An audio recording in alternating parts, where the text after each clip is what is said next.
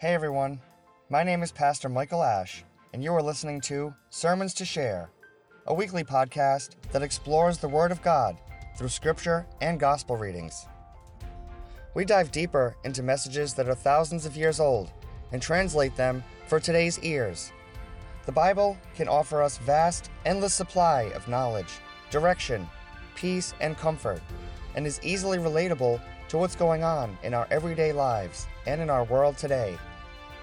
This week, we are exploring the Gospel of Mark, selected verses from chapter 8 and 9, to help us better understand how our own personal feelings can sometimes get in the way of God's divine plan for each of us.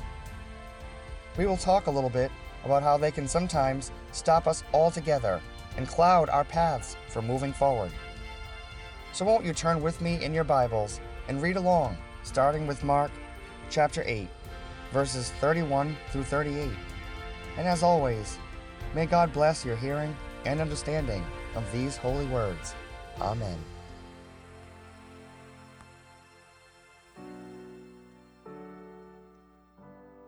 Our gospel this morning comes to us from the book of Mark. So if you'd like to, grab your Bibles and turn with me to Mark chapter 8, verses 31 through 38, and on through 9, verses 2 through 9. Then he began to teach them that the Son of Man must undergo great suffering and be rejected by the elders, the chief priests, and the scribes, and be killed, and after three days rise again. He said all this quite openly, and Peter took him aside and began to rebuke him. But turning and looking at his disciples, he rebuked Peter and said, Get behind me, Satan, for you are setting your mind not on divine things, but on human things. He called the crowd with his disciples and said to them, If any want to become my followers, let them deny themselves and take up their cross and follow me. For those who want to save their life will lose it, and those who lose their life for my sake and for the sake of the gospel will save it. For what will it profit them to gain the whole world and forfeit their life? Indeed, what can they give in return for their life?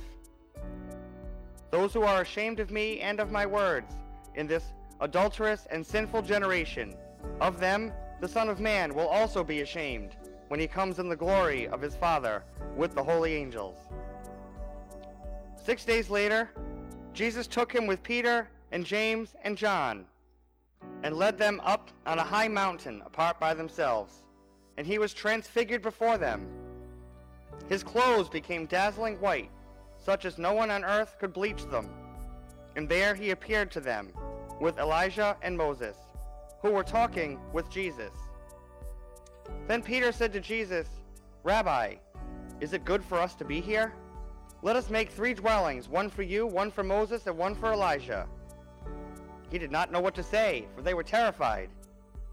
Then a cloud overshadowed them, and from the cloud there came a voice This is my Son, the Beloved. Listen to him. Suddenly, when they looked around, they saw no one with them anymore, but only Jesus. As they were coming down from the mountain, he ordered them to tell no one about what they had seen until after the Son of Man had risen from the dead. The Word of God, as told through Mark. May God bless your hearing and understanding of these holy words. Amen.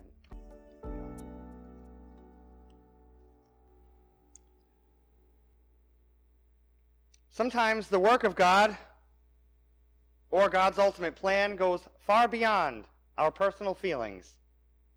Today, we're going to spend some time talking about how God helps us to get rid of some of those feelings of doubt and disbelief by showing us a range of miracles from small to large every day. This week's gospel reading of Mark actually sets us down right after Jesus has fed 5,000 people from five loaves of bread and a few fish. Just after he healed a blind man and performed a few other incredi- incredible miracles along the way. Here, though, Jesus has done something that he hasn't done previously. He's revealing the ultimate will of God to his disciples. He is opening up the curtain of mystery and knowledge known only between him and God so that his disciples can truly understand what the fruition of God's plan for him will be. Possibly the ultimate plan for them too, if they continue on his journey with him. Of course, this also meant that he knew among them who would really be willing to lay down their life and carry that cross alongside him when the time came. If any of us knew that about our fellow brother and sister, if they were going to turn their backs on us in our time of need, betray us, would we still continue to allow them in our company? Let's think about that for a minute or two before we move on. Jesus was human. And with that came extremely human thoughts, feelings, and emotions. He has the same feelings we all have. If any one of us would have known right away that the person next to us is going to betray us, our feelings would get right in the way and cloud the plan of God. We would be offended and hurt and betrayed and all that jazz. Let's say you knew your best friend was going to sell you out for a handful of silver. We might reconsider hanging out with them for a few minutes, right? But if any one of the members of Jesus' party had behaved any differently than each of them had behaved, then God's will couldn't have been made possible. So Jesus had to put aside his feelings and hang around with these people because he knew that each of them played a key role in God's ultimate plan. If he cast even a single one away, then things would have gone very differently, I'm sure. The disciples of Jesus were also extremely human. Just like you and me, they have extremely human bodies that require food, water, and rest to stay alive. Inside of each of them, they had an extremely human brain and logical skills. Just like the rest of us, they too had fears of the unknown, the known, and everything in between. When will we eat? When will we rest? What will we do when we run out of food and have no place to rest? All very logical thoughts to have when you're traveling the wilderness from city to city, aware of only maybe 25% of the ultimate plan of our seemingly fearless leader has us on.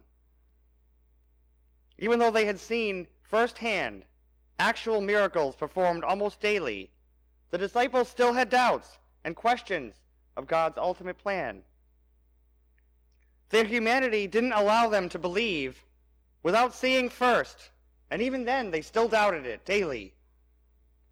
The old saying goes, believe nothing of what you hear, and only half of what you see.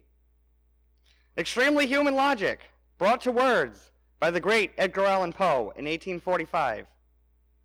It's a saying in one form or another that many of us have ingrained into our thought process. And so did the disciples of Jesus.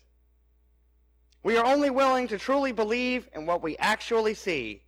And even then, we will still have to question. Well, the Bible has many provable things. This is yet another. Even people thousands of years ago thought the same way that we do today.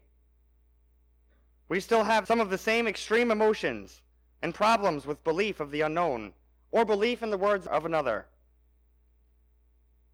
Today's reading continues to prove to us just how human Jesus' disciples were. Even after they witnessed firsthand all the miracles, they still doubted and questioned Jesus.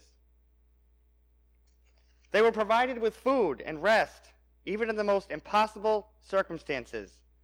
And yet, when he revealed God's ultimate plan, they still doubted and feared for the future. Why do you suppose we do that? Why do you suppose sometimes it's so hard for us to truly believe that through God's will for us, all will be okay? Through the good or bad, we will be fine because God will shelter us from any storm. The answer is because, like the disciples, we have normal and natural human feelings. And sometimes the work of God extends past those feelings into the area of the unknown. Our individual feelings and emotions are fine and normal, but ultimately have nothing to do with his plan. and can many of the times get right in the way of what he and we are trying to do. They got in the way of Simon Peter today, didn't they? Verses 20 through 33. He said all this quite openly, and Peter took him aside and began to rebuke him. But turning and looking at his disciples, he rebuked Peter instead, saying, Get behind me, Satan. For you are setting your mind not on divine things, but on human things. That's all about his feelings and his thoughts getting right in the way. Of course, we don't want Jesus to die. Of course, Peter didn't want Jesus to die. We want anything bad to happen to any one of us. But sometimes it has to happen for the greater good. Peter's feelings got the best of him, didn't they? Yes, they did.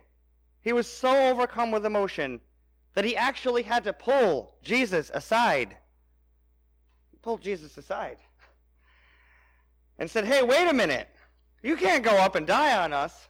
We love you. We need you to guide us. Because our human logic is that when someone dies, they are no longer physically with us. We can no longer touch them, talk to them as we normally would. It wasn't until we found God that we learned that there is so much more to us than our physical existence. We spend a good portion of our lives not knowing Him and only having known our human instincts to rely on. And Peter was no different. As soon as he heard that Jesus was going to die, that was it. His emotions, just like ours, took right over, and immediately he lost sight of God's will. His feelings became more important in that moment to him that he had to stop Jesus from what he was doing, stop him in the work of God, and take him aside because his feelings made him.